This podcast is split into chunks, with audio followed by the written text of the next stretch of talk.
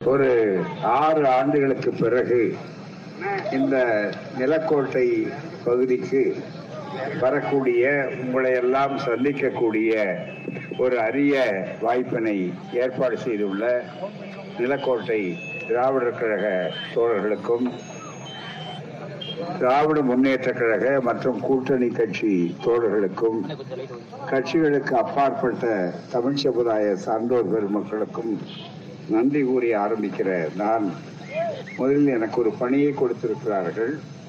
தோழர் இரா சக்தி சரவணன் திண்டுக்கல் மாவட்டத்தினுடைய இளைஞரணி தலைவர் அவருடைய வாழ்வினையர் விஜயலட்சுமி ஆகியோருடைய குழந்தைகளுக்கு பெயர் வைக்க வேண்டும் என்று அன்போடு எனக்கு கூறியிருக்கிறார்கள். மகளுக்கு மதிவதனி என்றும் மகனுக்கு அறிவுடை நம்பி என்றும் பெயர் சூட்டுவதிலே மிகுந்த மகிழ்ச்சி அடைகிறேன். நன்றி வணக்கம்.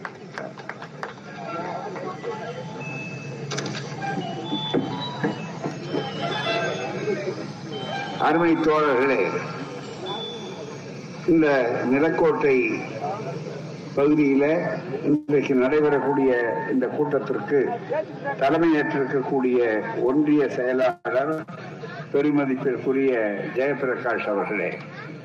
வரவேற்புரை ஆற்றிய ஒன்றிய தலைவர் முத்து அவர்களே. முன்னிலை ஏற்றிருக்கக்கூடிய திண்டுக்கல் மாவட்ட தலைவர் செயல்வீரர் வீரபாண்டியன் அவர்களே. மாவட்ட செயலாளர் அனந்த முனிதாசன் அவர்களே. மண்டல தலைவர் நாகராசன் அவர்களே.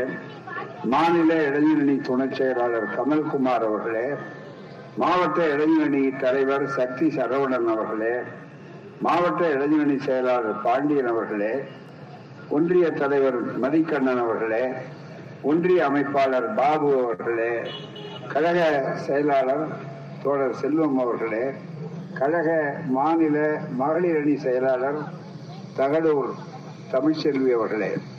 திராவிட முன்னேற்ற கழகத்தினுடைய பொதுக்குழு உறுப்பினர் வழக்குரைஞர் அருமை சகோதரர் அன்பழகன் அவர்களே மாவட்ட கவுன்சிலர் நாகராணி ராஜ்குமார் அவர்களே மறுமலர்ச்சி திராவிட முன்னேற்ற கழகத்தினுடைய ஒன்றிய செயலாளர் தோழர் ராஜா அவர்களே காங்கிரஸ் கட்சியுடைய வட்டார தலைவர் கோகுல்நாத் அவர்களே காங்கிரஸ் கட்சி பொதுக்குழு உறுப்பினர் நடராஜன் அவர்களே காங்கிரஸ் கட்சி மாவட்ட துணைத் தலைவர் துரை சேகரன் அவர்களே விடுதலை சிறுத்தைகள் கட்சி தொகுதி செயலாளர் தமிழரசு அவர்களே விடுதலை சிறுத்தைகள் கட்சியினுடைய ஒன்றிய செயலாளர் போதுராசன் அவர்களே விடுதலை சிறுத்தைகள் கட்சி பொறுப்பாளர் உலக நம்பி அவர்களே விடுதலை சிறுத்தை கட்சி பொறுப்பாளர் வழக்கறிஞர் மணிகண்டன் அவர்களே காங்கிரஸ் கட்சியினுடைய நகர தலைவர் நடராஜன் அவர்களே திராவிடர் கழக மாவட்ட துணைச் செயலாளர் காஞ்சித்துறை அவர்களே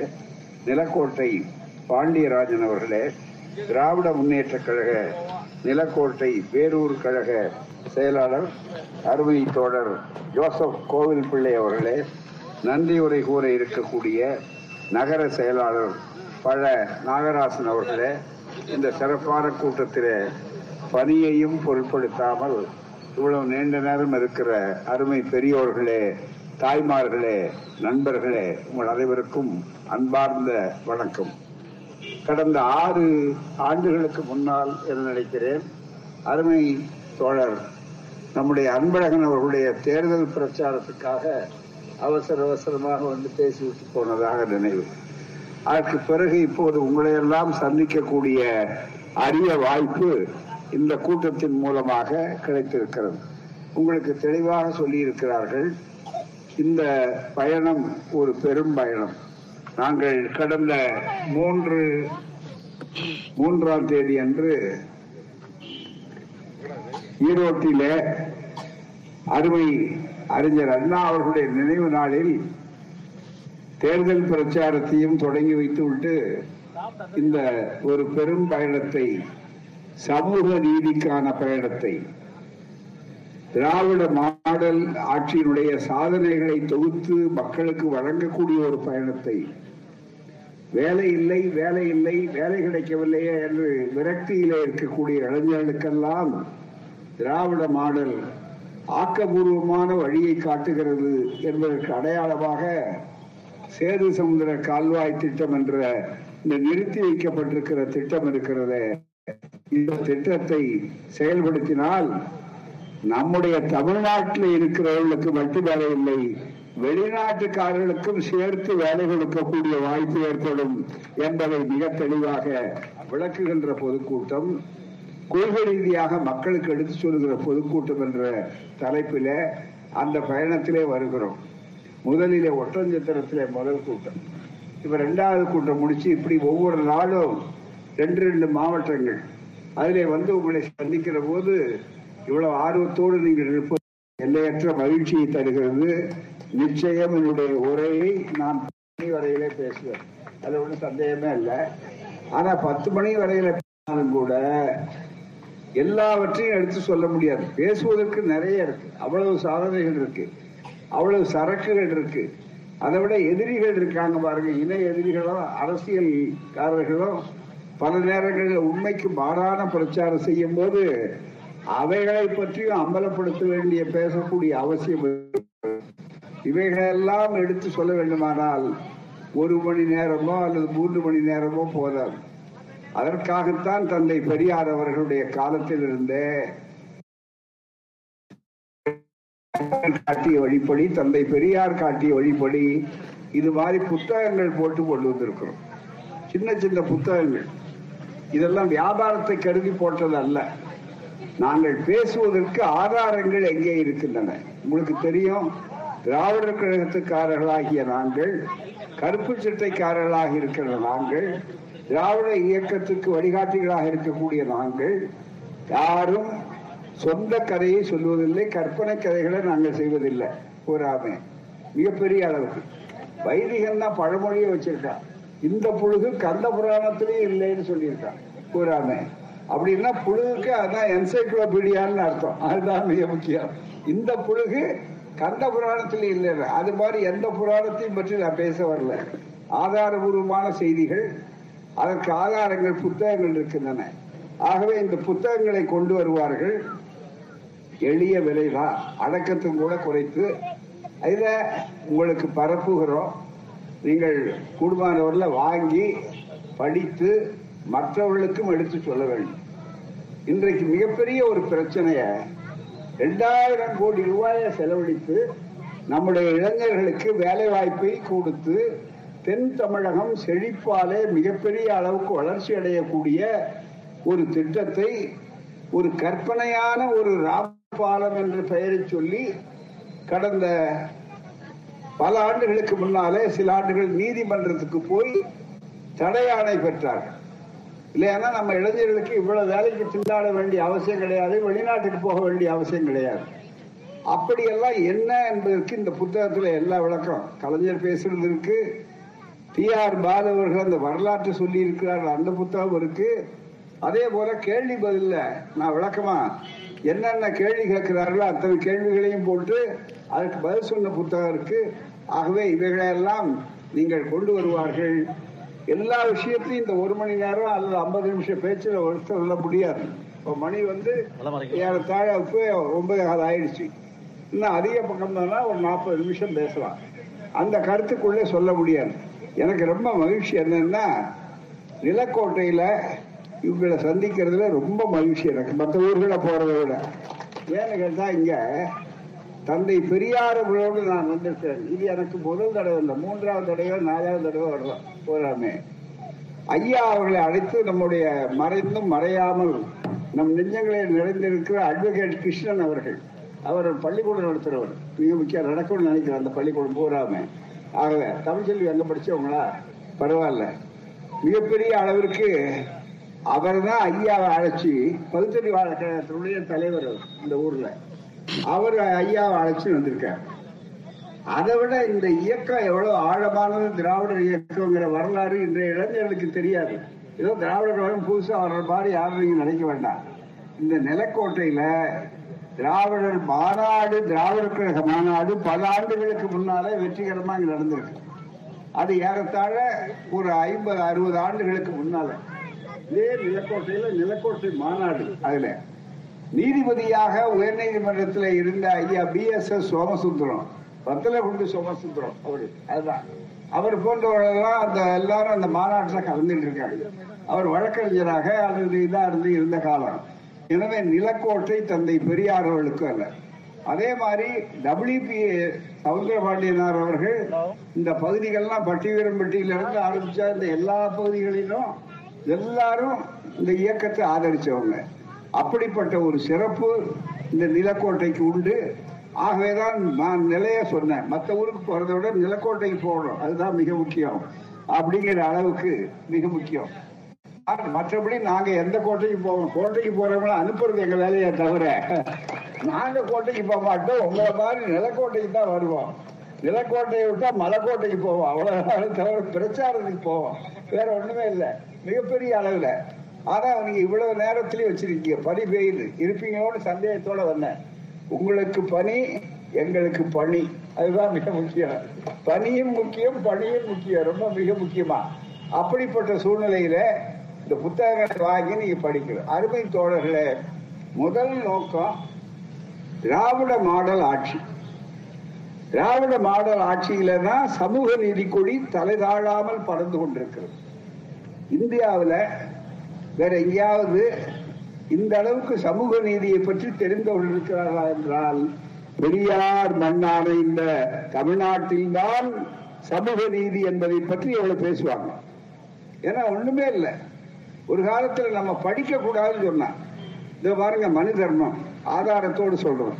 இங்க விற்கப்படுகிறது பரப்பப்படுகிறது. அசல் மனு தர்மம் இந்த மனு தர்மத்தில் என்ன எழுதியிருக்கிறார் முழுக்க முழுக்க? முகத்துல பிறந்த ஜாதி. அந்த பிரமை இருக்கிறதையே எடுத்து உங்களுக்கு சொல்றேன். நேரம் இல்லை. இருந்தாலும் இந்த இயக்கம் எதுக்காக மிக முக்கியமாக பயன்படுகிறது? ஏன் எங்களுடைய பணி செய்கிற யாரையும் புண்படுத்துவதற்கோ சங்கடப்படுத்துவதற்கோ இல்லை. எங்களை கூட சில பேர் அவர்கள் எதிரிகளாக கருதல. ஆனால் நாங்கள் யாரையும் எதிரியாக கருதுறது இல்லை. எங்களுக்கு எல்லா பொருளும் முக்கியம். மனிதர்கள் மிக முக்கியமாக இருக்கக்கூடியவர்கள். இந்த மனு தர்மத்தில் முதலாவது அத்தியாயம். இங்க இருக்கு. இந்த மனு தர்மம் நாங்க அச்சடிச்சது இல்ல எப்போ? நூறு வருடத்துக்கு முன்னால அச்சிடப்பட்டு சமஸ்கிருதத்திலிருந்து மொழிபெயர்த்து வந்திருக்கிற ஒரு புத்தகத்தை மறுபடியும் அப்படியே அதுல என்ன போட்டிருந்தார்களோ அதே அச்சிடப்பட்டிருக்கு மனு தர்ம சாஸ்திரம் இது. இந்த மனு தர்ம சாஸ்திரத்துல இத மொழிபெயர்த்தவர் யார்? வடமொழியில் இருக்கிறத அப்படியே படிக்கிறேன் கேளுங்க. வடமொழியில் இருப்பதால் சமஸ்கிருத பாஷையில் வல்லவர்களாகிய சிலருக்கே அன்றி மற்றையோருக்கு உபயோகப்படாமையால். ஏன்? மற்றவங்க சமஸ்கிருதம் படிக்க கூடாது மேல் ஜாதிக்காரங்க பார்த்து படிக்கணும். சமஸ்கிருதம் மற்றவங்க உச்சரிக்க கூடாது அது தேவ பாஷை. தமிழை பார்த்து சொல்லும்போது இது நீச்ச பாஷை அப்படின்னு சொன்னாங்க. அதுல கூட இவ்வளவு பெரிய பேதத்தை உருவாக்குனாங்க. அதனால அந்த அந்த உபயோகப்படாமல் இருப்பதனால ராமானுஜாச்சாரியார் புதுவை முத்தரங்க செட்டியார் கேட்டுக்கொண்டபடி அவர் தமிழில் மொழிபெயர்த்து வருகிறார். எந்த ஆண்டு? ஆயிரத்தி தொள்ளாயிரத்தி பத்தொன்பது. ஒரு நூத்தி மூன்று ஆண்டுகளுக்கு முன்னால வந்த புத்தகம். இதுல அவர் என்ன எழுதியிருக்காங்க அதனுடைய மொழிபெயர்ப்பு கொடுத்திருக்கிற போது நண்பர்களே முதலாவது அத்தியாயத்திலேயே அவர்கள் கொடுத்திருக்கிற அந்த தத்துவம் எப்படி மனிதர்கள் வந்தார்கள்? அப்படின்னு சொல்லக்கூடிய வகையில இதுல எழுதியிருக்கிறார். ஸ்லோகம் எண்பத்தி ஏழு அந்த பிரம்மாவானவர் இந்த உலகத்தை காப்பாற்றுவதற்காக தன் முகம் தோள் தொடை பாதம் இவைகள் நின்றும் உண்டான பிராமண சத்திரிய வைசிய சூத்திர வர்ணத்தாருக்கும் மறுமைக்கும் இன்மைக்கும் மறுமைக்குமான உபயோகமான கர்மங்களை தனித்தனியே பகுத்தார். இதுதாங்க ஜாதியை உருவாக்குறது. அதுக்கு முன்னால நமக்கு கிடையாது. திராவிட தத்துவம் நம்முடையது. யாரும் ஊரே யாவரும் கேள்வி இதுதான் திராவிட இயல். இதுதான் திராவிட தத்துவம். நம்முடைய பண்பாடு. நமக்குள்ள ஒரு பிரிவினை கிடையாது. ஆனா உள்ள நுழைஞ்ச போது மனிதர்மத்தோட வந்த நேரத்துல இந்த பிரிவினை வச்சா நம்ம ஆள் ஒண்ணும் புரியாதவன்கிட்ட போய் தலையில பிறந்தான் தோல்ல பிறந்தான் காலில் பிறந்தான் தொடையில பிறந்தான் காலில் பிறந்தான் நீதி கட்சியை ஆரம்பிச்ச டாக்டர் நாயர் அவர் பெரிய டாக்டர் இங்கிலாந்துல படிச்சவர் அவர் அந்த காலத்துல நூறு வருஷத்துக்கு முன்னால கேட்டாரு சென்னையில பேசும்போது நானும் எத்தனையோ பிரசவங்கள்லாம் பார்த்திருக்கேன். ஆனா இந்த மாதிரி குழந்தை பிறக்கிற பிரசவத்தை தலையில பிறந்தவன் தோல்ல பிறந்தவன் காலில் பிறந்தவன்லாம் இந்த மாதிரி ஒருத்தன் கிடையாதுன்னு கேட்டார். அதே மாதிரி தந்தை பெரியாரை பார்த்த உடனே ஐயாவட்ட உங்களுக்கு தெரியும் பெரியார் ஐயா இளைஞர்களுக்கு தெரியாது. கொஞ்சம் வயசானவங்க பார்த்தவங்க ஒருத்தர் சிலர் இருக்கலாம். அவர்கிட்ட கூட்டம் முடிஞ்ச உடனே கேள்வி கேட்பாங்க. எழுதி கேட்பாங்க. அந்த கேள்விக்கெல்லாம் ஐயா பொறுமையா பதில் சொல்லுவார். அது மாதிரி படித்த ஒரு பட்டதாரியான ஒரு தாழ்த்தப்பட்ட சகோதரர் அந்த இளைஞன் வந்து ஒரு கேள்வி கேட்டார் பெரியாரை பார்த்து. ஐயா நீங்க தான் இந்த ஜாதியை பத்தி எல்லாம் நிறைய ஆராய்ச்சி பண்ணி அதெல்லாம் கூடாதுன்னு சொல்றீங்க. முகத்துல பிறந்தா அவன் பிராமணன் பார்ப்பனர். தோல்ல பிறந்தா சத்திரியன். தொடையில பிறந்தா வைசிய காலில் பிறந்தா சூத்திர கீழ்ஜாதி அப்படின்னு சொல்லி நீங்க சொல்லிட்டு விளக்கம் எல்லாம் சொல்லிட்டு நான் வந்து தாழ்த்தப்பட்ட ஜாதிக்காரன். நாங்க எங்க பிறந்தோம்னு சொல்லலையேன்னு கேள்வி கேட்டான் அது ஐயா பார்த்து படிச்சுட்டு சொன்னாரு. நீங்க தான்ப்பா அப்பாவுக்கு அம்மாவுக்கும் பிறக்க வேண்டிய இடத்துல பிறந்தீங்க இதுதான் மிக முக்கியம். எதுக்காக சொல்றேன்? ஒரு இயற்கைக்கு சம்பந்தம் இல்லாத ஒண்ணு சொல்லி அதுல அடுத்தபடியா இதுல என்ன சொல்லி இருக்காங்க சொன்னா நேரத்து நெருக்கடினால சொல்றேன். வாங்கி பார்த்து பாருங்க. சூத்திரனுக்கு கீழ் ஜாதிக்காரன் சூத்திரன் தான் சொல்லியிருக்கான். சூத்திரனுங்கிற சொல்லு வார்த்தை கொச்சப்படுத்துற வார்த்தை. நம்ம எல்லாம் பார்ப்பவர்களுக்கு வைப்பாட்டு பிள்ளைன்னு எழுதி வச்சிருக்கான் பத்தா எட்டாவது அத்தியாயம் நானூத்தி தொண்ணூத்தி புத்தகம் இதுலயே இருக்கு. நீங்க ஒவ்வொன்றும் படிச்சா நேராக அடுத்த செய்திகளுக்கு போடணும் ஆக எவ்வளவு கொச்ச எவ்வளவு கேவல அவமானம். அதனாலதான் தந்தை பெரியார் சுயமரியாதை இயக்கத்தை ஆரம்பிப்போம். தன்மான இயக்கம். என்னையா நமக்கெல்லாம் நம்ம தாய்மார்களை எல்லாம் இப்படி கொச்சப்படுத்துறதா? நம்ம பெண்களை எல்லாம் இவ்வளவு அசிங்கப்படுத்துறதா? இதுதான் தந்தை பெரியார் சொல்லி ஜாதி ஒழியணும். தீண்டாமை அழியணும். ஜாதியை ஒழிக்கிறது தவிர நமக்கு வேற இல்லை அப்படின்னு சொன்னாரு. இன்னைக்கு அதை வச்சுக்கிட்டு தான் இருக்கும். இங்க பிரதமர் வந்து இப்ப பேசுறாரு. பாஜக காரங்க ஆர் எஸ் எஸ் காரங்க எல்லாம் பாத்தீங்கன்னா இப்ப என்ன சொல்றாங்க? உங்களுக்கு சொல்லணும்னா தத்துவம் திராவிட தத்துவத்துக்கு நேர் எதிரானது. அவங்க சொல்றது மாநிலங்களே இருக்கக்கூடாது. அந்த மாநிலங்கள் தான் பிரிவினையை உண்டாக்குது. மாநிலங்களுக்கு அதிகாரமும் இருக்கக்கூடாது மாநிலங்களும் இருக்கக்கூடாது. ஆதாரத்தோடு சொல்றேன் உங்களுக்கு படிக்க வேண்டியில்லை இது ஆர் எஸ் எஸ் கட்சி தலைவருடைய புத்தகம் கோல்வால்கர் இதைத்தான் இன்னைக்கு ஆர் என் ரவி கவர்னர் செய்கிறார் இந்த இதுபடி தான் இப்ப நடந்துகிட்டு இருக்காரு. சனாதனம் சனாதனம் பிரச்சாரம் பண்றது இதுதான். இந்த இதுல சொல்றாரு. இது முகத்துல தோல்ல தொடையில பிறந்தது நல்ல முறை ஜாதி முறை. அதை எழுத்து பேசவே கூடாது. அப்படி எல்லாம் சொல்றார். அந்த ஜாதிப்படி சூத்திரனுக்கு கீழ் ஜாதிக்காரனுக்கு எதை கொடுத்தாலும் அறிவை கொடுக்க கூடாது. கல்வியை கொடுக்க கூடாது. யாரு? இது சனாதனம். இது ஆரிய மாடல் ஆரிய தத்துவம். அனைவரும் படியுங்கள். இது திராவிட மாடல். இவ்வளவுதான் தவிர திராவிட மாடல்னா என்னன்னு புரியாது என்ன? எல்லாருக்கும் எல்லாம். பெரியார் சொன்ன வார்த்தையனா நம்முடைய இந்தியாவினுடைய ஒப்பற்ற முதல்வராக இருக்கக்கூடிய இன்றைய முதல்வர் சமூக நீதிக்கான சரித்திர நாயகர் மு க ஸ்டாலின் அவர்கள் மிக தெளிவாக பெரியார் பிறந்த நாளை சமூக நீதி நாளா சொன்னார். அம்பேத்கர் பிறந்த நாளை சமத்துவ நாளா அறிவிச்சார் மிக முக்கியமா. அவருடைய தத்துவத்தை சொன்னார் அனைவருக்கும் அனைவருக்கும் அனைத்தும். இதுதாங்க சமூக நீதி. சமூக நீதினா அது எங்கெங்கயோ போய் படிக்கணும்னு நினைக்காதீங்க. அனைவருக்கும் அனைத்தும் அவ்வளவுதான்.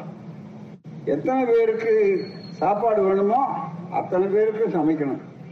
இல்ல சமைச்சது கொஞ்சம் சாப்பிட வேண்டியவங்க அதிகம். அப்படின்னா நம்ம யாருக்கு ஒண்ணு கொடுக்கணும் முதல்ல யார் அழைச்சி பந்தியில உட்கார வைக்கணும்? அப்புறம் வடிச்சுக்கிறோம் அது வேற. முதல்ல கொடுக்கறது யார் கொடுக்கணும்? பந்தியில ரெண்டு வகையான பேர் நிக்கிறாங்க சாப்பிடறதுக்கு முன்னாடி. ஒருத்தர் பசி பசி பசின்னு பட்னியிலேயே இருந்து சாகக்கூடிய அளவில் இருக்காரு. இன்னொருத்தர் நிறைய நல்ல ருசி ருசின்னு சாப்பிட்டுட்டு மூக்க பிடிக்க இருக்காரு. பிராமணா போஜன பிரியா அப்படின்னு பழமொழியே சொல்றான் பூராமே. அவர் வசதியா இருக்காரு. அவர் வந்து இவரை இடிச்சு தள்ளிட்டு ஏன்னா அவன் ஆள் இவ்வளவு மொத்தம் இருக்கான். இவன் ஒண்ணு நோ- பட்டினி கிடந்து பட்டினி கிடந்து ஆள் நோஞ்சா இருக்கா? காத்தடிச்சா கீழே விழுந்துருவா மாதிரி இருக்கா? இவன் ஒரு தள்ளி ரெண்டு பேரும் உள்ள வாங்கன்னா ரெண்டு பேருக்கு சம வாய்ப்பு கொடுத்துட்டேன். நீங்க உள்ள வாங்க அப்படின்னா சிம்பிளா உள்ள நுழையும் போது கதவுல என்ன ஆகும் இவன் ஒரு இடி இடிச்சா அவன் எங்க போய் விழுவான்? இவன் ரோடு ரோலர் மாதிரி இருக்கான் தொப்பையும் தொந்தையும். அது மாதிரி இருக்கும்போது இவன் தச்சா போயிடுவான் பூராமே நீங்க இன்னைக்கு சமூகத்துல போராட்டம் வேற ஒண்ணும் இல்லை உங்களுக்கு விளங்குறதுக்காக சொல்றேன். இன்னைக்கு காலங்காலமா படிக்கிறது எதை கொடுத்தாலும் நம்மளால படிக்க கூடாதுன்னு தமிழ்ச்செல்வி அவங்க கதையை சொன்னாங்க. ஒரு நூறு வருஷத்துக்கு முன்னால தாய்மார்கள் சகோதரிகள் இருக்காங்க மற்றவங்க கேட்டுக்கொண்டிருக்கிறீங்க. ஒரு பெண் வந்து பொறியாளரா வர முடியுமா ஐயா? இந்த அம்மா சொல்லுத படிச்சதுனால என்ன ஆச்சு எனக்கே அவங்க சம்பளம் தெரியாது. அவங்க எவ்வளவு பென்ஷன் வாங்குறாங்க? எனக்கே தயப்பா இருக்கு பூராமே. நாங்கெல்லாம் எவ்வளவு படிச்சுட்டு அவ்வளவு சம்பளத்தை எதிர்பார்த்த கூட கிடையாது. வேலைக்கு போனாலும் அது எங்களுக்கு தெரியும். நாங்க தான் நேரா இந்த வேலைக்கு வந்துட்டோமே பூராமே. ஆகவே அப்படிப்பட்ட ஒரு சூழ்நிலையில பெண்கள் படிக்கணும். அந்த பெண்களை படிக்க வைக்கிறது இந்த திராவிட இயக்கம் இல்லைன்னா திராவிட மாடல் ஆட்சி இல்லைன்னா என்ன ஆகும்? அன்னைக்கு அவங்க எல்லாம் எதிர்நீச்சல் அடிச்சுதான் படிச்சாங்க. அன்னைக்கு இந்த இன்னைக்கு அரசாங்கம் கொடுக்குற சலுகை எல்லாம் இவங்களுக்கு ஒன்றும் பிரமாதமா இல்லை. இன்னைக்கு அப்படி இல்லை. இன்னைக்கு நம்ம திராவிட மாடல் ஆட்சியில ஸ்டாலின் முதலமைச்சராக இருக்கிற இந்த ஆட்சியில என்னன்னா பொம்பளை பிள்ளை காலேஜுக்கு போகுதுன்னு சொன்னா கல்லூரிக்கு போகுதுன்னா மணி ஆர்டர் போஸ்ட்மேன் வந்து கதவை தட்டுறாரு. என்னங்கன்னு கேட்டா ஏதோ தபால் கொடுப்பாருன்னு நினைச்சா மணி ஆர்டர் கொடுக்குறாரு. உங்க அக்கௌண்ட்டை கொடுங்க பணம் போட்டுருன்னு சொல்றாங்க. என்ன? ஒரு மாதத்துக்கு ஆயிரம் ரூபாய் கல்லூரியில படிக்கிற பெண் என்பது வேறு எந்த இடத்துல உண்டு? பேச சொல்லுங்க. இத்தனைக்கும் அவருக்கு பண நெருக்கடி. போன ஆத்மாக்கள் இருக்காங்க பாருங்க. ஏன்னா அவங்களாம் இருந்த ஆத்மாவை புண்ணியம். நாங்கெல்லாம் புண்ணியம் பண்ணோம்னு சொல்றவங்க. இப்ப ஆட்சியில போய் சிக்கல்ல நிக்கிறாங்க ஈரோட்டில். அவ்வளவுதான். ஈரோடு தான் எல்லாத்துக்கும் முடிவு கட்டுற இடம். அதுதான் ரொம்ப மிக முக்கியம். துவக்கிறது அதுதான் முடிக்கிறது அதுதான். மிக முக்கியமா. அதுதான் அங்க போய் பாத்தீங்கன்னா அவர் ஒருத்தர் இருக்காரு இவர் ஒருத்தர் இருக்காருன்னு. நம்ம எதிர்கள் இருக்காங்க பாருங்க. புதுசா அவங்க மோடி கட்சி இருக்காங்கல்ல காவிரி நண்பர்கள். அவங்க ஒரு வகையா இவங்களை க்ளோஸ் பண்ற மாதிரி ஆக்கிட்டாங்க. ஏன்னா இப்ப நான் வேடிக்கையா சொன்னேன். ஏன்னா அரசியல் அதிகம் பேசணும்னு அவசியம் இல்லை. அவங்கள ரெண்டு பேரையும் பொம்மலாட்டம் ஆட்டி வச்சிருக்காங்க ஈரோட்டில் நீங்க அதை பார்த்திருப்பீங்க. அவங்க படாத பாடுபட்டு கடைசியில யார் நிக்கிறாங்க யார் போறாங்க யார் வர்றாங்கன்னு தெரியல. அவ்வளவு பெரிய கட்சி என்ன ஆச்சுன்னா ரெண்டா பிளந்து பூரா மூணா பிளந்து நாலா பிளந்து எல்லாம் வச்சுக்கிட்டு பிளக்கிறது அவரே இணைக்கிறது அவரே. அதுதான் ரொம்ப மிக முக்கிய பாட்டும் நானே பாவமும் நானே அப்படின்னு பாடுற மாதிரி. அவனே வச்சு நூல் பொம்மலாட்டம். ஒரு- ஒரு மேலே மேல இழுக்கிறது தான் அந்த பொம்மலாட்டம் பார்த்துருப்பீங்க. அது மாதிரி டெல்லி கையில கயிறு இருக்கு. நம்ம ஆளுங்க அங்க போய் உட்கார்ந்துக்கிட்டு வேற வழி இல்லாம இங்க உட்கார்ந்துட்டு இருக்காங்க. அதான் என்ன செய்தியாளர்கள் கேட்டாங்க. ஈரோடு தேர்தலை பத்தி கேட்டாங்க. அது ஒண்ணும் இல்ல.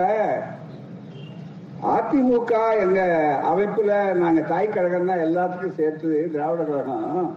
அதனாலதான் எங்களுக்கு கவலை இருக்கு. அவங்கள போய் அவர் எம்ஜிஆர் அண்ணா பேர்ல அதிமுக வச்சார். அண்ணா திமுகன்னு வச்சார். இப்ப ஆனாவுக்கு வேற அர்த்தம் வந்துருச்சு. அண்ணாவை எடுத்துட்டு அடமான திமுகன்னு ஆக்கிட்டாங்க. அதுதான் மிக முக்கியம். எங்க அடமானம் பண்ணிட்டாங்கன்னா டெல்லியில காவிய கட்சியில போய் அடமானம் பண்ணிட்டாங்க. எவ்வளவு சீக்கிரம் மீட்கிறாங்களோ அவ்வளவு சீக்கிரம் அவங்களுக்கு நல்லது நமக்கும் நல்லது. அதுதான் மிக முக்கியம். இந்த சூழ்நிலையில அந்த தத்துவங்கள் பூரா அவங்க என்ன சொல்றாங்களோ அதை செய்ய வேண்டிய கட்டத்துக்கு வந்துட்டாங்க. மிக முக்கியமா என்ன? இன்னைக்கு நம்ம இயக்கம் திராவிட மாடல் ஆட்சியில இவ்வளவு செய்யறாங்க எதை சொல்ல முடியும்? அவங்க ஆட்சியில இருந்த போது ரெண்டு ஆண்டுகளுக்கு முன்னால ஆட்சி ஒரு ஒன்றரை ஆண்டுகளுக்கு முன்னால ஆட்சி விட்டு போனாங்க. மக்கள் தீர்ப்பளிச்சுங்க.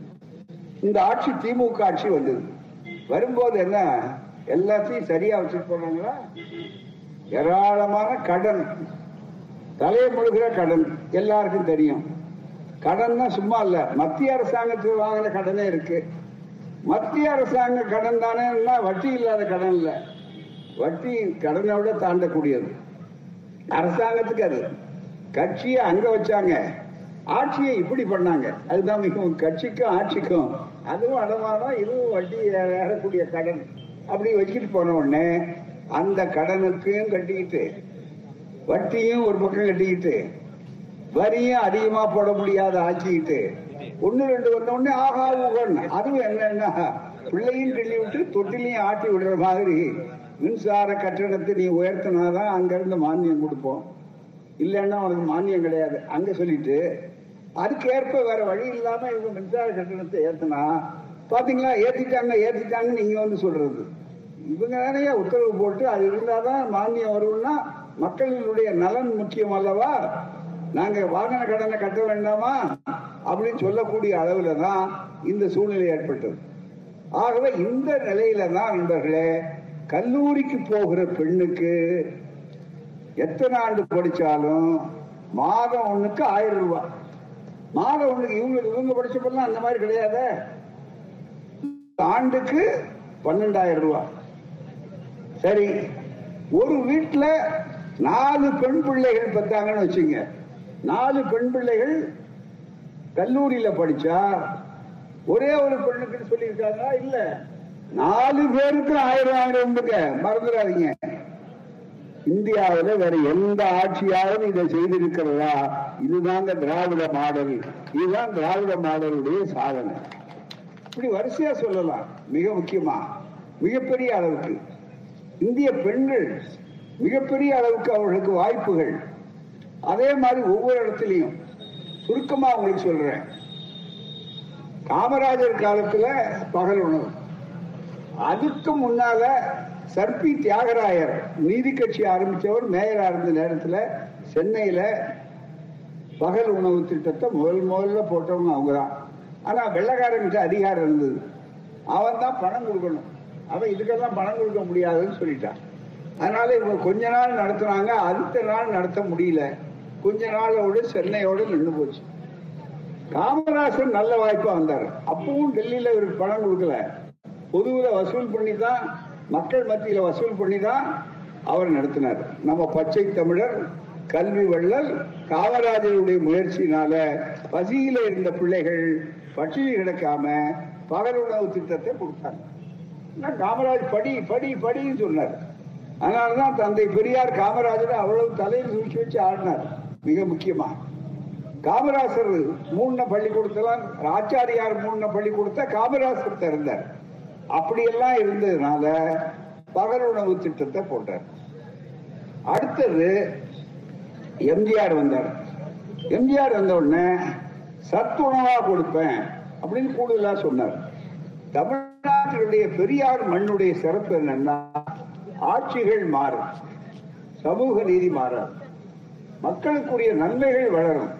அப்படி வந்தபோது சத்துணவு கொடுத்தார். மறுபடியும் கலைஞர் வந்தார். கலைஞர் வந்த உடனே உண்மையாவே இன்னும் கொஞ்சம் சத்தை கூட்டி அதிகப்படுத்தி கொடுக்கலாம். அப்படின்னு நினைச்சு என்ன பண்ணாருன்னா ரெண்டு முட்டை போடலாம். பிள்ளைங்கள்லாம் சோக்க சோகையை வைக்கலாம் ரத்த ஓட்டம் இல்லை இன்னும் பலமா இருக்கணும் நம்ம பிள்ளைகள்லாம். பள்ளிக்கூடத்தில் படிக்கிற பிள்ளைகள். அப்படின்னு வகுப்புக்கு போறவங்க முட்டை கொடு அப்படின்னு. இவன் வாழ்நாள்ல முட்டைய தேர்தலில் தான் தேர்வுல தான் பார்த்திருக்கான். இந்த ஜீரோ போடுறான் பாருங்க அப்ப உண்மையான முட்டைய சாப்பாட்டுல தான் பார்த்தா ஏன்னா சாதாரண பிள்ளைகள் அவங்க ஒரு முட்டை வாங்கக்கூடிய சக்தி கிடையாது. உடனே அதை பாராட்டலையா? உடனே எதிர்கட்சிக்காக வேற என்ன சில பேர் என்ன பண்ணாங்க? இவருக்கு எதிராக எங்கன்னு சொல்லணும். திமுகவுக்கு எதிராக அதுக்காக ஏங்க இவங்க சைவ பிள்ளைகளை எல்லாம் கெடுக்கிறாங்க. போய் முட்டை போட்டா அவன் சைவம் சாப்பிட மாட்டான் அப்படின்னா என்ன பண்றதுன்னாரு. கலையேற்றம் நடக்குமா? அவர் அந்த பதில முதல்லயே தயாரா வச்சிருந்தார். இதை கேட்ட உடனே அப்படியா? உனக்கு ரெண்டு வாழைப்பழம் சாப்பிடு. அது ரொம்ப நல்லதுங்க வாழைப்பழமும் வியாபாரமாச்சு. விவசாயிகளுக்கும் வாழை விவசாயிகளுக்கும் அது லாபமாச்சு. பிள்ளைங்களுக்கும் சத்து வந்தது. அதுதான் மிக முக்கியம். இன்றைக்கு சத்துணவு. இன்றைக்கு திராவிட மாடல் ஆட்சி வந்து நம்முடைய முதலமைச்சர் அவர்களுடைய தலைமையில் நடக்கக்கூடிய ஆட்சியில இந்தியாவில் வேற எங்கேயும் இல்லாத அளவுக்கு காலையில பிள்ளைகள் சாப்பிடாம பள்ளிக்கூடத்துக்கு போயிடுறாங்க. மயக்கம் போட்டு வகுப்புல விழுறாங்க சொல்ற படிப்பு உள்ள போறது இல்ல ஆகவே அதுக்கு என்ன வழின்னு கேட்டா அவங்களுக்கு காலையில் சிற்றுண்டி என்று இந்த மதுரை மாவட்டத்தில் இங்கதான் ஆரம்பிச்சார் போறாரு முதல் முதல்ல இன்னைக்கு கூட சொல்லியிருக்காரு. எல்லா அரசு பள்ளிகளிலும் வந்துருந்து நிதி நிலை சரியாச்சுன்னா அரசு பள்ளிகளிலும் வரும். அரசு உதவி பெறக்கூடிய பள்ளிக்கூடத்துக்கும் நியாயம் கொடுக்கலாம். அது ஒன்றும் சந்தேகம் இல்லை. பிள்ளைகள் படிக்கணும் அவ்வளவுதான். பிள்ளைகள் வீட்டில் பார்த்தீங்கன்னா தாய்மார்களுக்கு தெரியுமே இந்த குழந்தைங்களுக்கு சாப்பிட்டுட்டு போனாலே அது வம்பு பண்ணி ஓடுறது. சாப்பிடாமே ஓடுவான் வசதி இருக்க வீட்டில் கூட. அந்த பிள்ளைகளை அப்புறம் அங்கே சரியா கவனிக்க முடியாது. இதை செய்யறது கல்வி கல்வி கல்வி. அதே மாதிரி உத்தியோகம் எடுத்துக்கிட்டீங்கன்னா நம்ம ஊர்ல வந்து மத்தவன் வர்றான். இப்போ உத்தியோகம் கொடுக்க ஆரம்பிச்ச உடனே அறுபத்தி ஒன்பது சதவீத இடஒதுக்கீடு இந்தியாவிலேயே தமிழ்நாட்டில தான் இருக்குது. வேற எந்த மாநிலத்திலையும் அறுபத்தி ஒன்பது சதவீத இடஒதுக்கீடு கிடையாது. இதுதான் நம்முடைய சாதனை. ஒன்பதாவது அட்டவணை பாதுகாப்புன்னா அரசியல் சட்ட பாதுகாப்போடு இருக்கு. சரி படிச்சு முடிச்சாச்சு. வேலை வாய்ப்பு வேலை வாய்ப்புன்னு வரும்போது என்ன சூழ்நிலை? இப்ப நமக்கு என்ன பாத்தீங்கன்னா வடநாட்டுல இருந்து நிறைய பேர் உள்ள வந்துகிட்டே இருக்காங்க. எங்க பார்த்தாலும். எல்லா மாநில இருந்து வர்றான். இப்ப நமக்கு ஒன்றும் புரியல. இதுல இன்னொரு வேடிக்கை நீங்க பாருங்க. இந்திய திணிச்சா பாருங்க. இந்திய திணிக்கிறப்ப நம்ம ஆளுங்க இந்திக்கு வாதாடினவெல்லாம் ஹிந்தி ஏன் படிக்கணுங்க என்ன? ஹிந்தி படிச்சா வேலை கிடைக்குங்க. இவர் ரொம்ப கண்டுபிடிச்சு ஹிந்தி படிச்சா வேலை கிடைக்கும் ஹிந்தி படிச்சவன் தாங்க இங்க வந்து வேலை நாம அவனுக்கு கொடுக்குறோம். அதுதான் வேடிக்கை. திராவிட மாடல் ஆட்சி தாங்க. ஹிந்தி படிச்சவனுக்கு சேர்த்து வேலை கொடுக்குது. அங்க வேலை இல்லை. பீகார்ல வேலை இல்லை. புத்து ஹைதராபாத்ல அது வேலை இல்லை. இன்னொரு பக்கத்துல மத்திய பிரதேசத்துல வேலை இல்லை. அவங்க இங்க வர்றாங்க. அப்படிப்பட்ட அளவுக்கு வரும்போது தமிழே தெரியாத நம்ம இளைஞர்களுக்கு வேலை வாய்ப்பு வரணுமா இல்லையா? நம்ம வீட்டுல இருக்கிறத விட்டுவிட்டு பா- தாய் பிச்சை எடுக்குது தம்பி கோதாரம் கொடுக்குதுன்னு ஒரு பழமொழி உண்டு. அது மாதிரி இவங்க நம்ம நமக்கு மிஞ்சினாதான் கொடுக்கணும். அதுக்கு என்ன செய்யறது? சட்டப்படி யோசனை பண்ணாரு.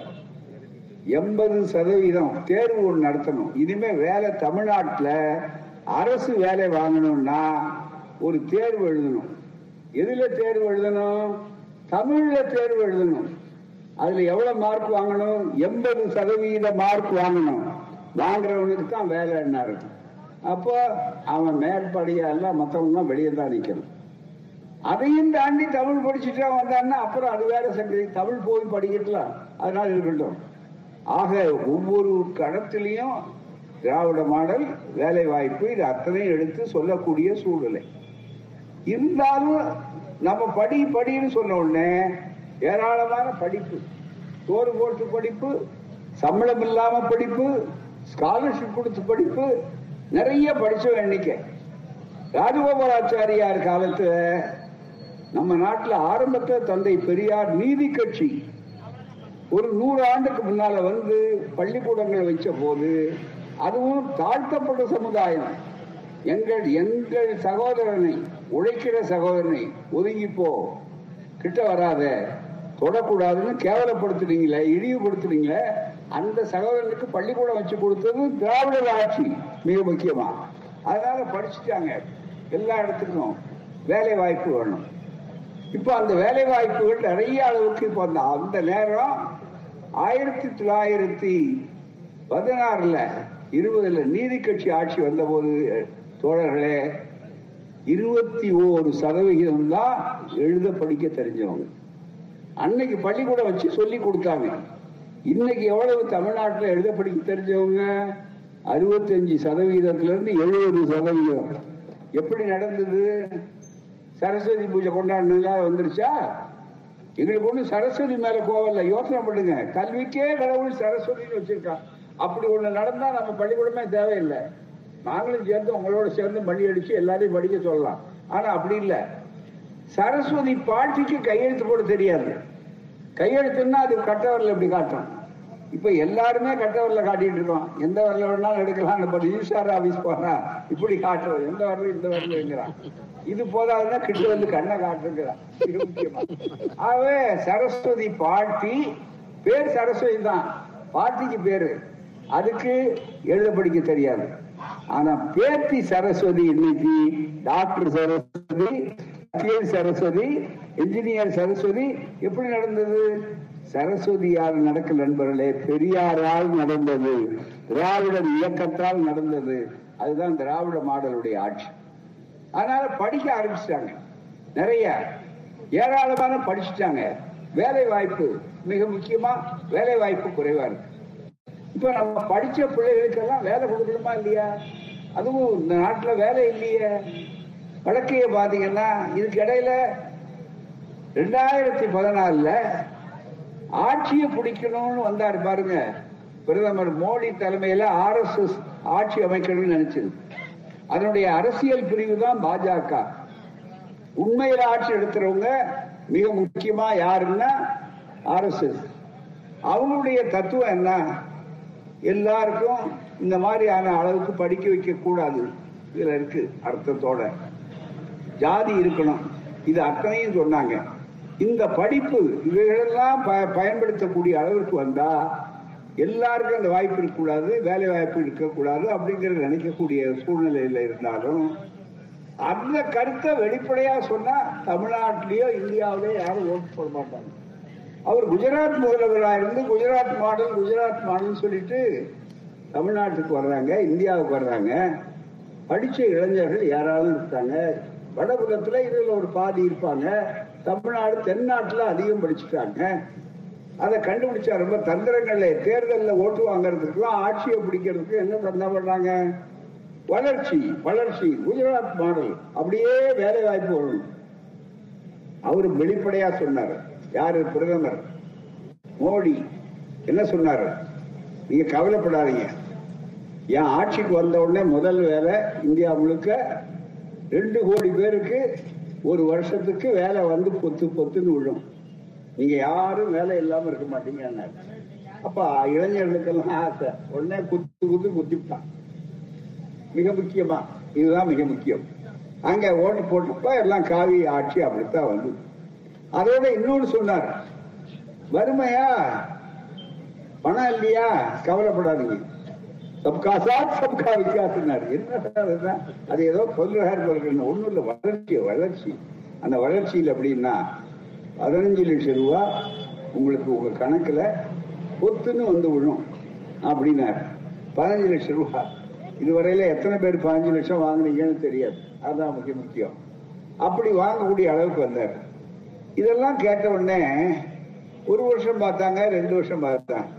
திருப்பி கேட்டாங்க யார? வடநாட்டிலேயே கேட்டான். இங்க கேட்கறத விட நீங்க எவ்வளவு சொன்னீங்களோ வேலையும் கிடைக்கல.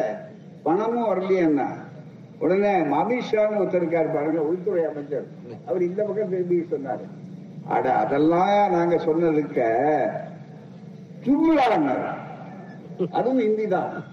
இது நம்ம ஆளுக்கு ஒண்ணும் ஜும்லாவா இருந்தா நமக்கு எது தெரியாது. ஒண்ணுமே புரியல ரொம்ப ஆளு ஜும்லான்னா இல்ல நம்ம ஆளு கேட்டா என்ன ஜும்லான்னு தெரியுமான்னு யாராவது கேட்டான் ஒருத்தர் சொல்லுவார் சிம்லாவுக்கு பக்கத்துல இருக்க ஊர் போல இருக்காது அப்படிம்பாரு போறாங்க இப்ப அது ஜும்லான்னு அதான் ஒண்ணும் இல்லைன்னு இவங்களை புரிஞ்சுக்க அப்புறம் அதை சொல்லிட்டு அப்புறம் ஒரே மதம் ஒரே ஜாதி எங்க உட்கார்ந்த ஒருபாடு இத முதல்ல சொல்லி ஆட்சிக்கு வரல. ஆட்சிக்கு வரும்போது ஒரு உருவம். சொல்றதுக்கு இன்னொரு தேர்வு தடை வருது. வேலை வாய்ப்பு மற்ற இடங்கள். இது வந்த உடனே அது சொல்லிட்டாரு போறா ஆனால் திராவிட மாடல் எப்படிப்பட்டதுன்னு சொன்னா சொன்னதை செய்வோம் செய்வதையே சொல்வோம். இத்தனை இத்தனை தேர்தல் வாக்குறுதிகள் நிறைவேற்றப்பட்டிருக்கு. பணம் போட்டு சொல்றாங்க. புள்ளி உரத்தோட சொல்றாங்க. இன்னைக்கு முடியலையா? இன்னும் அஞ்சு வருஷம் ஒன்றரை வருஷம் தான் போயிருக்கு. நிதிநிலை சரியான எல்லாத்தையும் செய்வோம். சொல்லாததையும் சேர்த்து செய்திருக்கிறோம். அப்படி சொல்வதுதான் திராவிட மாடல். ஆக அப்படிப்பட்ட சூழ்நிலையில்தான் வேலை வாய்ப்பு அவங்களால கொடுக்க முடியல. சரி உங்களால முடியலையா? இந்த வேலை வாய்ப்புக்கான திட்டத்தை ரொம்ப காலத்துக்கு முன்னால யோசனை பண்ணதுக்கு பேர் தான் திராவிட மாடல் ஆட்சி. அதுதான் நண்பர்களே சேது சமுதிர கால்வாய் திட்டம். தமிழ்நாட்டுல தென் தமிழ்நாட்டுல உங்களுக்கு போனீங்கன்னா ராமேஸ்வரத்துக்கு பக்கத்துல மிகப்பெரிய பாக் ஜலசந்தி வந்து அரபிக்கடல் வந்து இலங்கைக்கு போறதுக்கு வழியில இந்த மேப்ல இப்படி எடுத்து பார்த்தீங்கன்னா மிக முக்கியமா அடிப்படையில இன்றைக்கு இப்படி திட்டம் போட்டுக்கும் போட்டா இங்க ரெண்டு இடத்துல இலங்கையை சுத்திட்டு போகணும் கப்பல். அது போனா எரிபொருள். நிறைய செலவாகும். நேரம் அதிகமா செலவாகும். இப்படி குறுக்க கால்வாய் தமிழன் கால்வாய் மன்னார் வளைகுடி இப்படி வந்த உடனே இந்த இடத்துல வெட்டி இருக்கக்கூடிய இடத்தை கண்டுபிடிச்சாரு நூத்தி ஐம்பது வருஷத்துக்கு முன்னால ஆய்வு செஞ்சு போடப்பட்டது. வெள்ளக்கார காலத்தில் நிதி இல்லாம வச்சுட்டான். அப்புறம் சரியே ராமசாமி மொழியார் அறிக்கை கொடுத்தார். பேரறிஞர் அண்ணா அவர்கள் ஆட்சிக்கு வரும் முன்னாலேயே எழுச்சி நாள் கொண்டாடினார். இதையெல்லாம் பார்த்த கலைஞர் அவர்கள் பெரியார் சொன்னாரு காங்கிரஸ்காரர் சொன்னாரு கே டி கோசல் ராம் இருந்தார். இங்க தூத்துக்குடி பக்கத்துல திருநெல்வேலியில அவர் இடையறாம சொல்லுவார். சேதுசந்திர கால்வாய் திட்டம் வேணும் சேது சந்திர கால்வாய் திட்டம் வேணும்னார். இப்படி எல்லாமே சொன்ன நேரத்தில் உங்களுக்கு தெரியும் மதுரை பக்கம் போனீங்கன்னா எங்க தேவசகாயம் வந்தார் மதுரை தலைவர் தமிழக என்ன பிரகாரம் செவருல எழுதி வச்சிருப்பார். சேது சமுதிர திட்டம் சேது சமுதிர திட்டம் நாங்க செவுத்துல எழுதினாலே அது நடக்கும். நடந்திருக்கு. உதாரணம் வேற நாங்கள் எது பெரிய ஆர்வடைக்காரர்கள் இல்லை. இல்லையா அசாமில் தேயிலை கொடுக்குறான். தேயிலை பறிச்சா இவன் பணம் வருது மத்திய அரசாங்கத்துக்கு ஒன்றிய அரசாங்கத்துக்கு. ராயல்டின்னு அந்த மாநிலத்துக்கு பணம் கொடுக்கறான். உரிமை தொகை ராயல்டின்னு. நாங்க உடனே என்ன பண்ணோம்? ராமேஸ்வரத்துல இருந்து திருத்தணி வரையில போராட்டம் நடத்தினோம். இளைஞர்கள்லாம் வந்தாங்க. என் தலைமையில் நடந்தோம். பெரிய பயணம் நடத்தணும் இந்த மாதிரி. அப்ப நான் கேட்டோம் ஏய்யா அசாம்காரனுக்கு நீ ராயல்டின்னு சொல்லி பணம் கொடுக்குறீங்கல்ல? அங்க தேயிலை எடுத்து போறணும் மத்திய அரசாங்கம். அப்ப நெய்வேலியில நீங்க நிலக்கரி எடுக்கிறீங்கல்ல? நெய்வேலி நிலக்கரைக்கு தமிழ்நாட்டு அரசாங்கம் கொடுக்கணுமா இல்லையா ராயல்டி அப்படின்னு கேட்டு உரிமை தொகை கொடுங்கன்னு கேட்டோம். ராயல்டி அன்னையில இருந்து இன்னைய வரையில வாங்கிட்டு இருக்காங்க. திராவிட கழகம் தான் இதுக்கு முன்னாடி நின்று சாதனை. பல பேருக்கு மறந்தே போயிருக்கு பல விஷயங்கள்ல. மிக முக்கியமா. அதனால நாங்க எடுத்த விஷயத்த இதுவரையும் தோற்றதே கிடையாது. வேண்டுமானா கொஞ்சம் கால தாமதம் ஆகலாமே தவிர காரணம் மக்களுக்கு புரிய வைக்கணும். அதுக்காக தான் இந்த சேது சமுதல் திட்டம் இருக்கு பாருங்க இந்த திட்டத்தை கலைஞர் கையில் எடுத்தார். எடுத்த உடனே அவர் வெற்றி பெற்று திமுக வெற்றி பெற்ற உடனே காங்கிரஸ் தலைமையில ஐக்கிய முற்போக்கு கூட்டணி யூபிஏ யுனைடெட் புரோகிரசிவ் அலையன்ஸ் முற்போக்கு கூட்டணி. மன்மோகன் சிங் பிரதமர் சோனியா காந்தி அம்மையார் அவர் பிரதமர் ஆகலைன்னு சொல்லி அவர் ஆக்கினார். இதுதான் சந்தர்ப்பம்னு கலைஞர்கள் காத்து கொண்டிருந்து உங்களுக்கு எத்தனை வேணும்? அப்படின்னு கேட்டாங்க. எனக்கு இடம் முக்கியமல்ல பதவி இல்லை. கப்பல் துறை அமைச்சர் எங்களுக்கு வேணும். டிஆர் பாலு பொறியாளர் அவர் இருப்பார். ஆகவே அந்த சேது சமுதிர கால்வாய் திட்டம் அண்ணா மட்டும் சொன்னோமே அதை உண்டாக்குனா பல லட்சக்கணக்கான இளைஞர்களுக்கு தமிழ்நாட்டில் வேலை வாய்ப்பு வரும். இந்த பகுதி பூரா செழுமையாகும். ஆகவே அந்த க- கப்பல் துறையில சேது சமுதிர கால்வாய் திட்டம் நடக்கணும் அப்படின்னு சொல்லி ஏற்பாடு பண்ணாங்க. நிதி என்ன பண்றது? அது ரெண்டாயிரம் கோடிக்கு மேல ஆகுமே அப்படின்னு கேட்டாங்க. நம்ம டிஆர் பாலு அவர்கள் திட்டத்தை வச்சிருந்தார். உடனே என்னன்னா மத்திய அரசாங்கத்திலிருந்து எல்லா நிதியும் நாங்க கூட கேட்கல. நீங்க ஓரளவுக்கு உதவி பண்ணா போதும். நாங்க என்ன செய்யறோம் சேது சமுத்திர கால்வாய் கப்பல் கழக அமைப்பு அப்படின்னு ஒண்ணு உருவாக்கி அதுக்கு பணம் திரட்டி அதை ஒரு அமைப்பாக ஆக்கி அதிலேயே மிகப்பெரிய அளவுக்கு இந்த இந்த புத்தகத்துல எல்லா திட்டமும் இருக்கு. பூராமே. வாங்கி படிங்க படிச்சா. பூராத்தையும் நாங்க விலைக்கு சொல்ல முடியாது. அப்படிப்பட்ட ஒரு சூழ்நிலையில இது எல்லாம் வந்த உடனே எல்லா வேலையும் ஆயிடுச்சு. நடந்ததா நடந்தான்னு கலைஞர் கேட்டார். மதுரையிலன்னா எல்லாரும் தொடக்க நாங்க மிக முக்கியமா. அது அதுக்கு ஒரு ரெண்டு மூணு ஆண்டுகள்ல முடிக்கணும்ல. வேகமா அன்னைக்கு முடிக்கிறதுக்கு வேண்டிய அத்தனை திட்டத்தையும் ஏற்பாடு பண்ணி விரைவாக நடத்தினார். டிஆர் பாலு இரவு பால் மதுரையில வந்து கண்ணீர் விட்டு அப்படியே ஒப்பந்தம். பையில் இருக்கிறது எல்லாம் சொன்னார். எல்லாம் முடிய போகுதுங்க. இன்னும் இருபத்தி மூணு கிலோமீட்டர் தான் பாக்கி இருக்கு. அந்த இருபத்தி மூணு கிலோமீட்டர் வரும்போது சில பாறைகள் தென்பட்டு உடைச்சு ஆழப்படுத்துறாங்கல்ல கப்பல் போறதுக்கு. அப்படி ஆழப்படுத்துறப்ப சில பாறைகள் தேவைப்பட்டது. அந்த பாறைகள்ல என்னன்னா சுண்ணாம்பு பாறைகள். அது பவளப்பாறைகள்னு அதுல சொல்லுவாங்க போராம அது வந்த உடனே அதுக்கு வந்து வெள்ளக்காரன் காலத்துல என்ன வச்சிருந்தான் பேருன்னா அதுக்கு வெள்ளக்காரன் பேர் வச்சான் சும்மா ஒரு தா வேடிக்கையா. ஆதாம் பிரிட்ஜின்னு சொன்னான். வேற ஒண்ணுமே இல்லை. சும்மா அது ஒரு வேற பேரு. அதுக்கு ஒன்றும் பெரிய சரித்திரம் கிடையாது பாலமே கிடையாது. சும்மா வச்சிருந்தான். பேருக்கு பாலம் சும்மா. அது யாரும் பாலமும் கிடையாது. அது வெறும் சுண்ணாம்பு பாறை மோ- திட்டு அவ்வளவுதான். மணல் திட்டு மாதிரி அது திட்டு வேற ஒன்றும் இல்லை. இதுக்கு ஆராய்ச்சி புத்தகங்கள் அத்தனையும் இருக்கு இல்ல எழுதி இருக்கு நீங்க பாடி படிக்கலாம் வாங்கினா அத வெட்ட ஆரம்பிச்சாங்க. முதல்ல ஜெயலலிதா போன்றவர்களே அந்த செயலலா அந்த சேது சந்திர கால்வாய் திட்டத்தினால லாபம் உண்டு அது ஒண்ணு எலெக்ஷன் வச்சு அதை செய்யணும் அப்படின்னு அவங்க மற்றவங்களுக்கு சொன்னாங்க. ஆனா இது திமுக திட்டமான உடனே அதை எடுத்துக்கிட்டு அது முடிய போனா ரெண்டாயிரத்தி எட்டுல உங்களுக்கு முடிய போகுது. ரெண்டாயிரத்தி ஒன்பதுல பொது தேர்தல் இருபத்தி மூணுல வர்ற மாதிரி வரப்போகுது. வந்தா திமுகவுக்கு பெருமை கலைஞருக்கு பெருமை டி ஆர் பாலுக்கு பெருமை பிரதமர் மன்மோகன் சிங்க்கு பெருமை சோனியா காந்திக்கு பெருமை. இதெல்லாம் அங்க போயிருமே. அங்க ஓட்டு போடுச்சுன்னா நமக்கு என்ன ஆகும்னு நினைச்ச உடனே அந்த அம்மா சுப்ரீம் கோர்ட்டுக்கு போய் இது கூடாது. ஏன் கூடாது?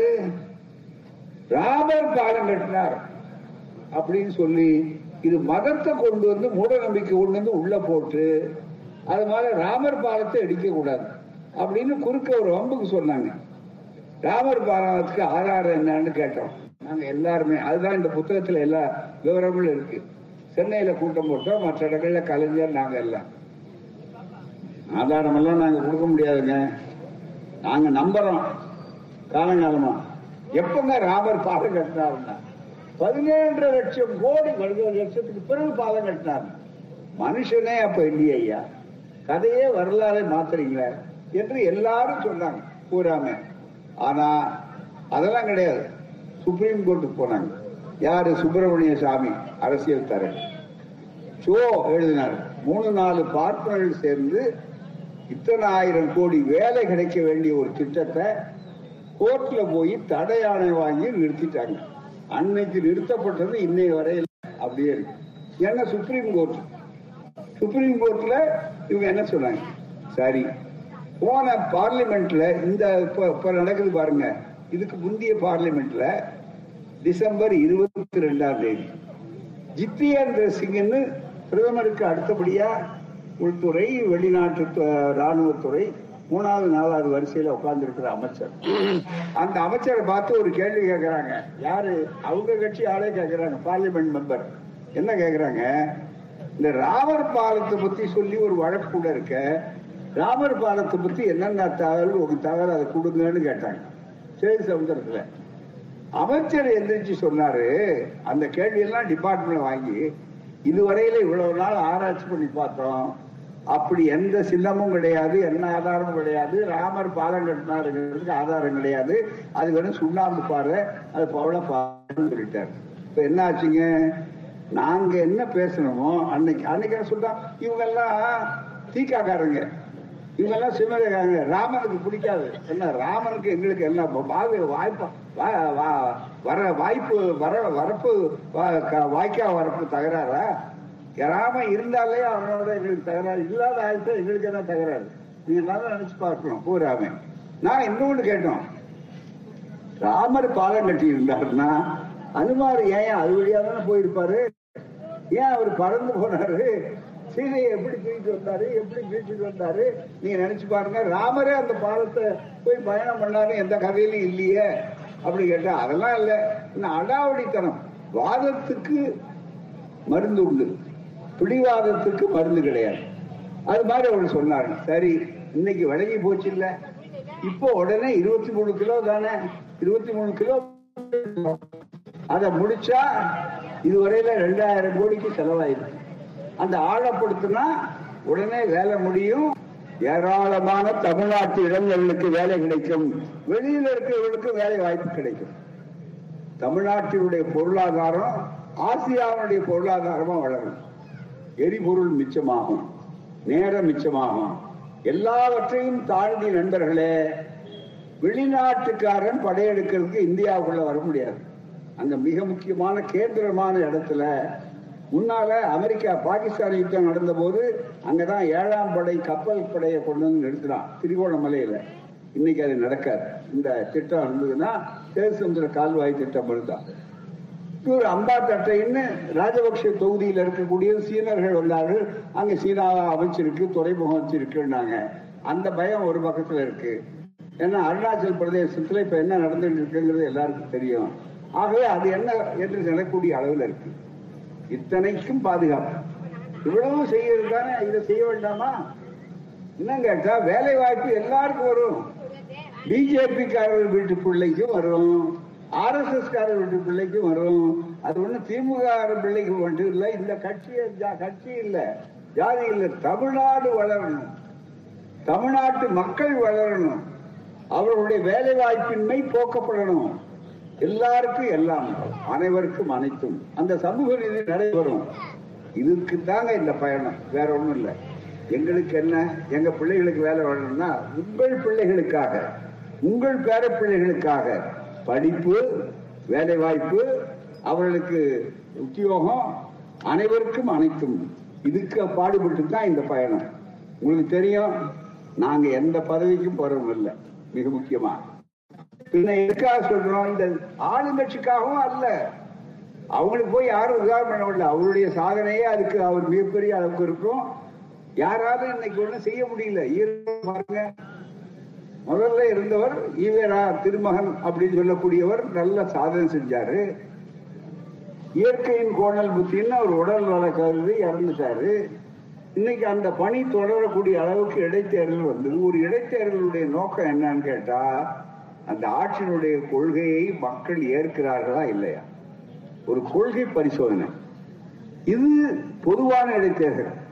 ஆனா இடைத்தேர்தல்ல மிக முக்கியமா நம்ம இன்னொரு இடைத்தேர்தலில் இந்த இடைத்தேர்தலுக்கு இன்னொரு ஒரு முக்கியத்துவம் உண்டு. அதிமுகவுடைய எதிர்காலம் என்னங்கிறதுக்கு முக்கியத்துவம் உண்டு. மிக முக்கியமா. ஏன்னு கேட்டா அந்த பிஜேபி அவங்க வரக்கூடாதுன்னு ஒண்ணு இல்லாத ஆகிட்டாங்க அதுதான் எங்களுக்கு கவலை. இன்னும் அதிமுக தோழர் அவங்க எங்களுக்கு விரோதி இல்லை. எங்க சகோதரர்கள் தான். அவங்க நினைச்சு பார்க்கணும் யோசிக்கணும். இந்த அடமானத்தை மீட்கிறது எப்படின்னு பாருங்க. பிஜேபி கிட்ட போயாச்சு. பிஜேபிக்காரர் என்ன சொல்றாரு? அதுதான் நேற்று சொன்னேன். உடுமலைப்பேட்டையில வக்கீல்கள்லாம் இருந்தாங்க. இங்கே பக்கத்துல வக்கீல் தான் உட்கார்ந்துருக்காரு. நானும் வக்கீல் தான் இருந்தேன். ஒரு கதையை சொல்லி முடிக்கிறேன். இப்ப எப்படி நிலைமை இருக்குன்னா அதுதான் அண்ணன் தம்பி ரெண்டு பேருக்குள்ள சண்டை. இருப்பாங்க. வேற சில வக்கீல்கள் இருப்பாங்க. இல்லையா? நிறைய இருப்பாங்க. நண்பர்கள் இருப்பாங்க. கேட்டுக்கிட்டு இருப்பாங்க. அதுல ஒண்ணும் இல்லை. நிறைய இருக்காங்க. ஏன்னா நானும் வக்கீல் ஆனதுனால என்ன இவங்க எல்லாம் கோர்ட்டுக்கு போய் வாதாடுற வக்கீல் நான் தெருவுக்கு வந்து வாதாடுற வக்கீல். அவ்வளவுதான். தவிர வேற ஒன்றும் இல்லை. அப்படிப்பட்ட சூழ்நிலையில ரொம்ப அண்ணன் தம்பிகளுக்குள்ள சொத்து தகராறு வந்தது. உடனே வக்கீல போய் பார்த்தாரு. ஒரு ஐயங்கார் வக்கீல் ரொம்ப மூத்த சீனியர் வக்கீல். அவரை பார்த்தாரு. கேட்டார் விவரம் என்னன்னு அவர் கேட்டுக்கிட்டு இருந்தார். இந்த மாதிரி இந்த மாதிரி அது பூர்வீக சொத்தா? அது கேள்வி எல்லாம் கேட்டார். யார் அவர்? நல்ல சொத்து உடனே அவருக்கு ரொம்ப ஒரு ஆசை. இந்த சொத்தா சரியான கட்சி வந்திருக்கவங்க மட்டும் பார்த்து விட்டான் அப்படியே மனசுக்குள்ள நினைச்சுக்கிட்ட உடனே கடைசியா கேட்டு எல்லாத்தையும் கேட்ட பாடு. சார் இப்ப எல்லாத்தையும் நீங்க கேட்ட கேள்விக்கெல்லாம் பதில் சொல்லிட்டேன். அப்ப சொத்து எனக்கு வரும்ல? நீங்க வாதாடுறதுக்கு உங்களையா நான் வக்கீலா வச்சிடுறேன். வாதாடினாரு உனக்கு வராது. இதை கேட்கறதுக்கு ஐயா இவ்வளவு நேரம் உனக்கு வராதுன்னு சரி எனக்கு வராது பரவாயில்ல. வேற என்ன செய்யறதுன்னாரு. உனக்கு வராது மட்டும் இல்லையா? உன் தம்பிக்கு வராது. ஏங்க ரெண்டு பேருக்கு தானே வழக்கு சொல்ல வேற ஆளே கிடையாது சொன்ன யாருக்கு வரணும் எனக்கு தாயா வரும். நான் அவ்வளவு சீக்கிரம் அந்த வழக்க விட்டுருவேன்னா உங்களை க்ளோஸ் பண்ணி சொத்து எனக்கு வர்ற வரல வாதாடிக்கிட்டே இருப்பாங்க அதுதாங்க இப்ப அதிமுக வேற ஒண்ணுமே இல்லை. அந்த மாதிரி வக்கீல் மாதிரி காவிக்காரங்க வந்து உட்கார்ந்துருக்காங்க. அவங்க இவங்களை ஒரு வகையா தீர்த்துடுற மாதிரி வந்திருக்காங்க. இதை உணர்ந்துகிட்டு இந்த நேரத்துலயாவது கொஞ்சம் வெளியே வந்தா பரவாயில்ல. ஆனா இவங்களுக்கு மடியில கனம் வழியில பயம். இவ்வளவுதான் வேற ஒண்ணும் இல்லை. இந்த மாதிரி எந்த அக்கிமுக்கும் இல்லாதனால்தான் காங்கிரஸ் வேட்பாளர் அறிவிக்கிறதுக்கு முன்னாடி திமுக போய் ஓட்டு கேட்க ஆரம்பிச்சது. இதுதாங்க கூட்டணியினுடைய மிக எடுத்துக்காட்டாங்க இப்படி ஒரு கூட்டணியா இவ்வளவு நெருக்கம் இருக்கு. அதனால இதுல சந்தில வரலாம் பொந்தில வரலாம் இவருக்கு முன்னால இல்ல. இப்ப அவங்களுக்கு பார்க்கறதே இல்ல. அதுல வித்தியாசமா இன்னும் பேசிக்கிட்டு வித்தியாசமா இருக்காங்க. என்னவோ சொல்றாரு ஒரு சகோதரர் சொல்றாரு நாங்க ரெட்டை இலைக்கு ஓட்டு கேட்போம் ஆனா அவர் பேரை சொல்ல மாட்டார். என்னையும் அர்த்தம். ஒரு பேர் தெரியாத ஓட்டு போடணுமா? ஜனநாயகத்துல என்ன ஜனநாயகம் அப்படி இதுவரையில கேட்டதே இல்லை. எல்லாரும் சிரிக்கிற மாதிரி இருக்கேன்னு தான் எங்களுக்கு வேதனை. உங்களை பார்த்து சிரிக்கக்கூடிய அளவில் இருக்கும். இந்த மிக மிக சிரித்து வாழ வேண்டும்னு பார்ப்பாண்ணா தலைவர் ஒரு சிரிக்க வாழக்கூடாதுன்னு. அந்த நிலை இந்த தோழலுக்கு ஏற்படலாமா என்பதை எண்ணி பார்த்து ஒரு அரசியலுக்காக அல்ல இந்த பயணம் தமிழ்நாட்டுடைய வளர்ச்சிக்காக முன்னேற்றத்துக்காக. எனவே நண்பர்களே நிலக்கோட்டை பெரியவர்களே இந்த மாதிரியான கேட்கக்கூடிய அமைப்புகளை பலப்படுத்துங்கள். நீங்கள் திராவிடர் கழகத்துக்கு கொடுக்கிற ஆதரவு சோழமை கட்சிகளுடைய ஒத்துழைப்பு இது அத்தனைக்கு நன்றி செலுத்தி விடைபெறுகிறேன். வணக்கம் நன்றி. வாழ்க பெரியார் வளர்க்க பெரியார்.